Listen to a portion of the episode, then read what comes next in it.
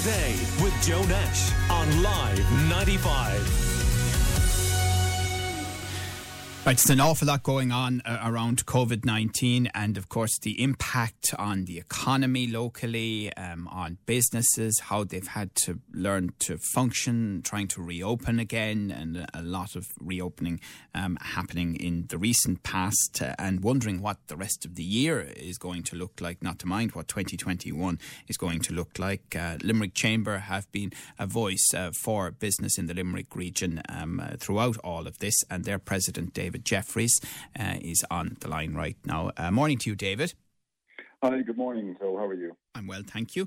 So we have two ministers of state announced for Limerick, in the sense of the county Limerick constituency, over the last couple of days. We know we did not get anywhere in the Midwest a senior minister. We also know that Willie O'Dea has described it as insulting to the people of Limerick City that there was no senior cabinet minister or junior minister for that constituency. What are your thoughts on all of that?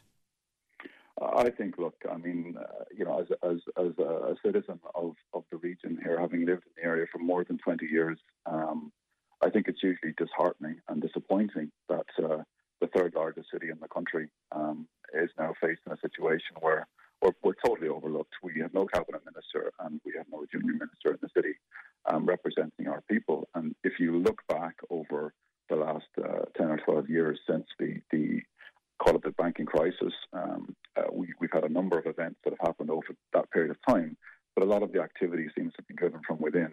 We did have Michael Noonan and Jan O'Sullivan and Alan Kelly all throwing their shoulder to the wheel, and we made great progress. And we've been a great city at developing plans for the region. But I mean, right now, where we're looking at, I think we look outside our front door into the city, and I think it's not a place where necessarily people want to live or work. And certainly, we're seeing shops closing on a frequent basis, and we have business under more pressure now due to COVID. So I've grave concerns for the businesses of Limerick, and I think in terms of COVID, the worst is ahead of us. You know, and the fact that, you know, when we come back down to the lack of senior representation at cabinet level, why that's a problem is that, you know, all the rhetoric that's been coming out of government is about balanced regional development and Project Ireland 2040. And in that, they're talking about the Limerick population growing by 50% in that time frame. You know, it's what they've done now is they're not really following through on what they're putting on paper. You know, if we don't have representation at that level, are they really serious, or are we just getting lip service down here? And I think that's the area that we need to zone in on. How do we right that wrong? And while I'm fully supportive of Patrick O'Donovan and Niall Collins getting junior ministries, I think congratulations to the guys.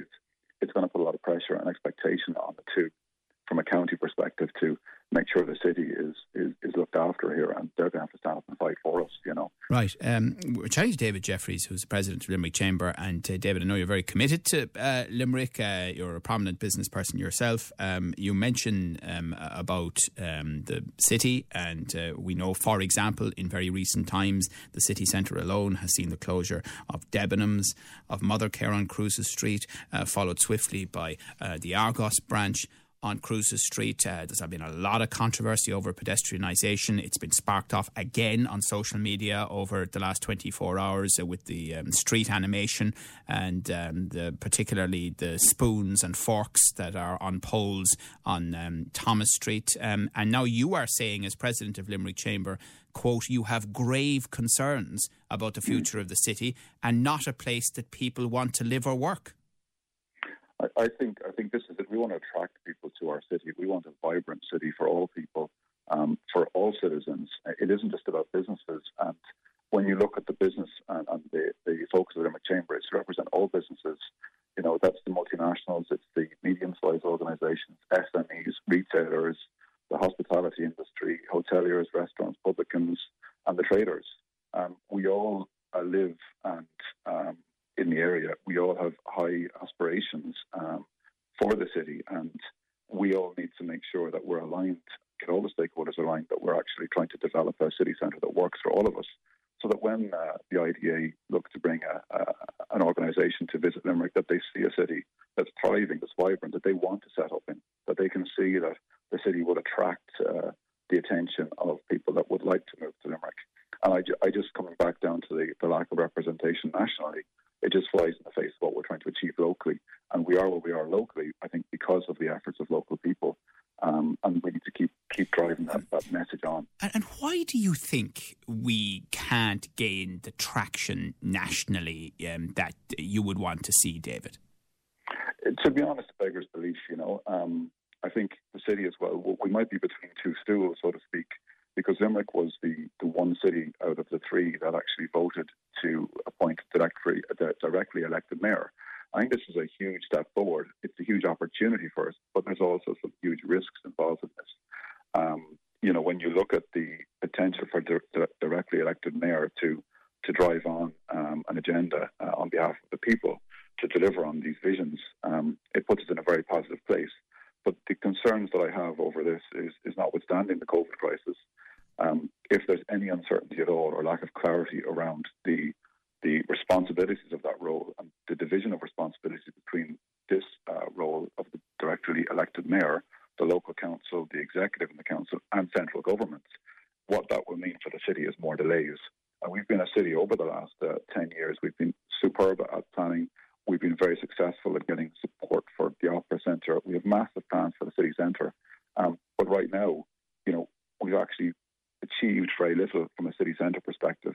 And 10 years plus have gone past.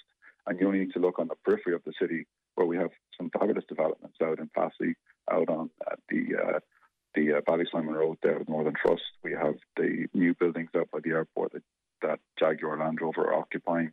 And you've got Regeneron, who put $1 billion into a factory out in Raheen.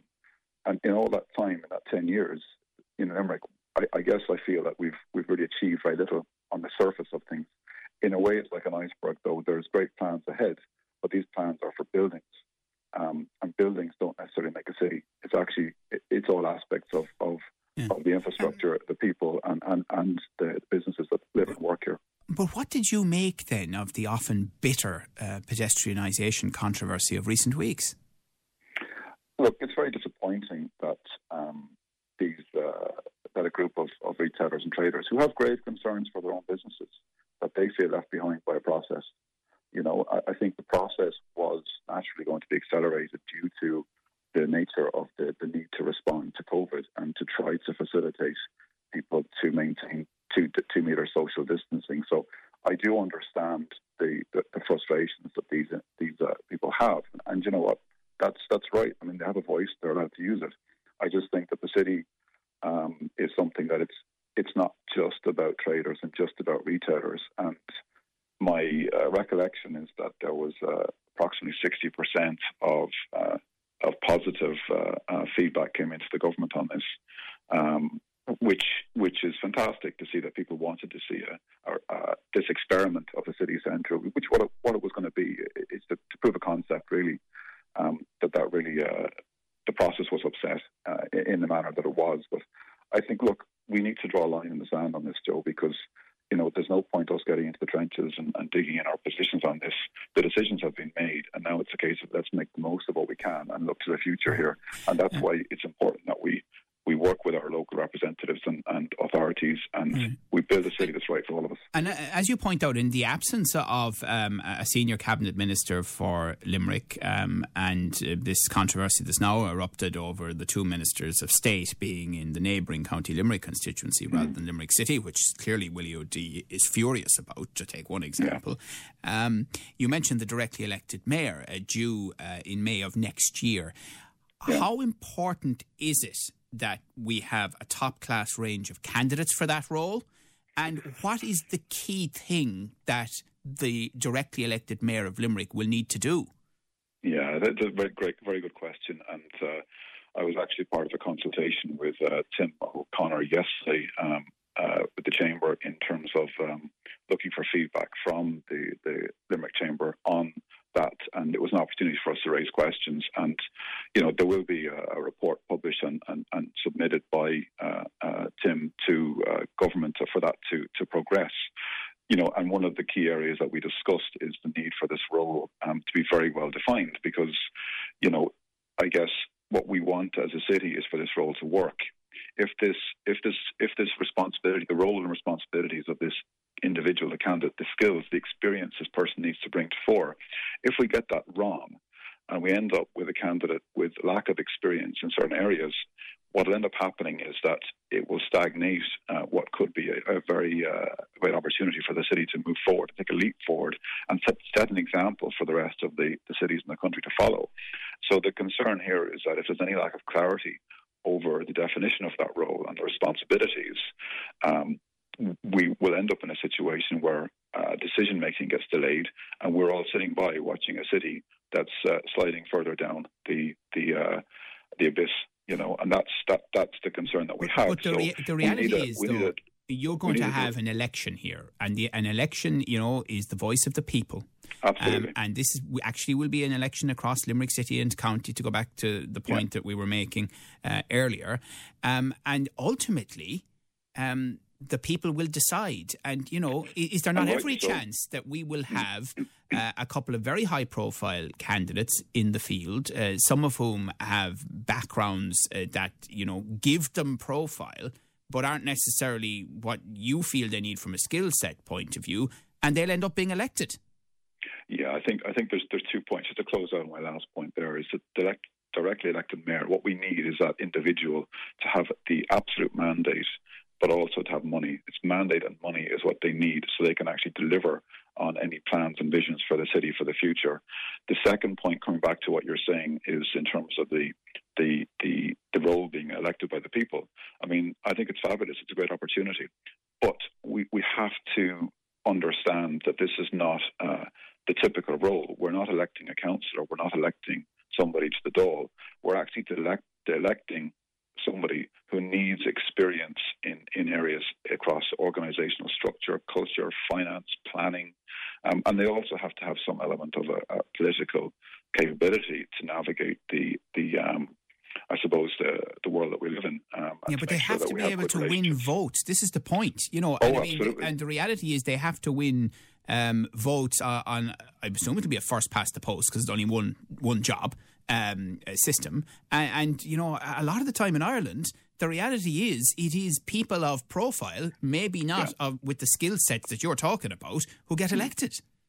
Look, I mean, you're absolutely right. And I think that's where the biggest concern is, because if we as the people of Limerick get this wrong, you know, we would be electing somebody who we feel is a politician that we like, that might be, you know, someone that we can relate to.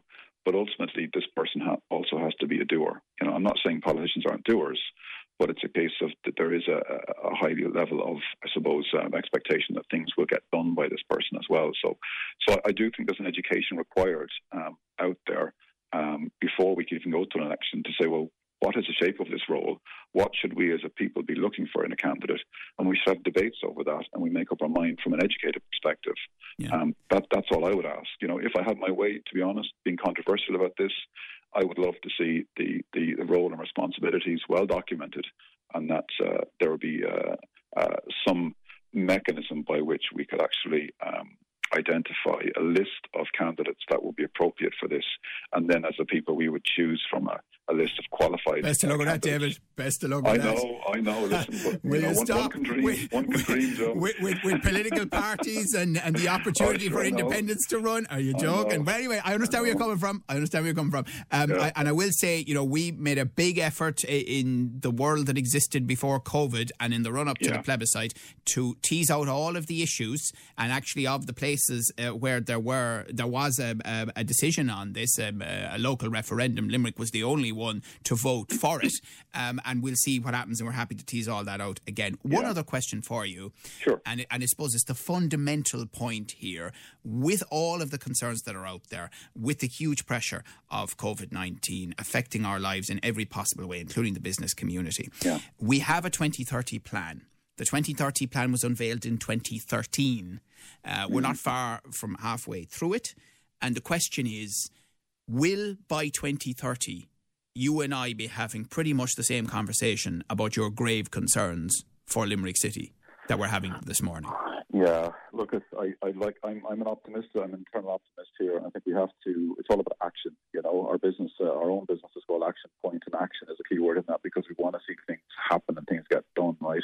So it's something that's close to my heart, and I think this is why, you know, there's an importance here of us having representation at the national level, so that when we do have our directly elected mayor, that they have the full support at central government to make this role a success and to remove any roadblocks that will be there. Because if there's any ambiguity in responsibilities here, that will lead to delays, and that will mean our 2030 plan will be out the window, and we'll be looking at the 2050 plan. You know, yeah. That's a I mean, the truth is we can't accept that. We can't afford it. Is the reality? No, we cannot afford to be looking for another big, long, involved 15 to 20 year plan after this one, and this is 2020. And it's been a remarkable year in so many ways, but ultimately we still have to look to the future. All right, the president of Limerick Chamber and, of course, MD of Action Point Technology here in Limerick, David Jeffries. Great to chat to you, David, and we look forward to doing that as you continue in your role as president of the Chamber this year. Call Limerick today now on 46 19 95.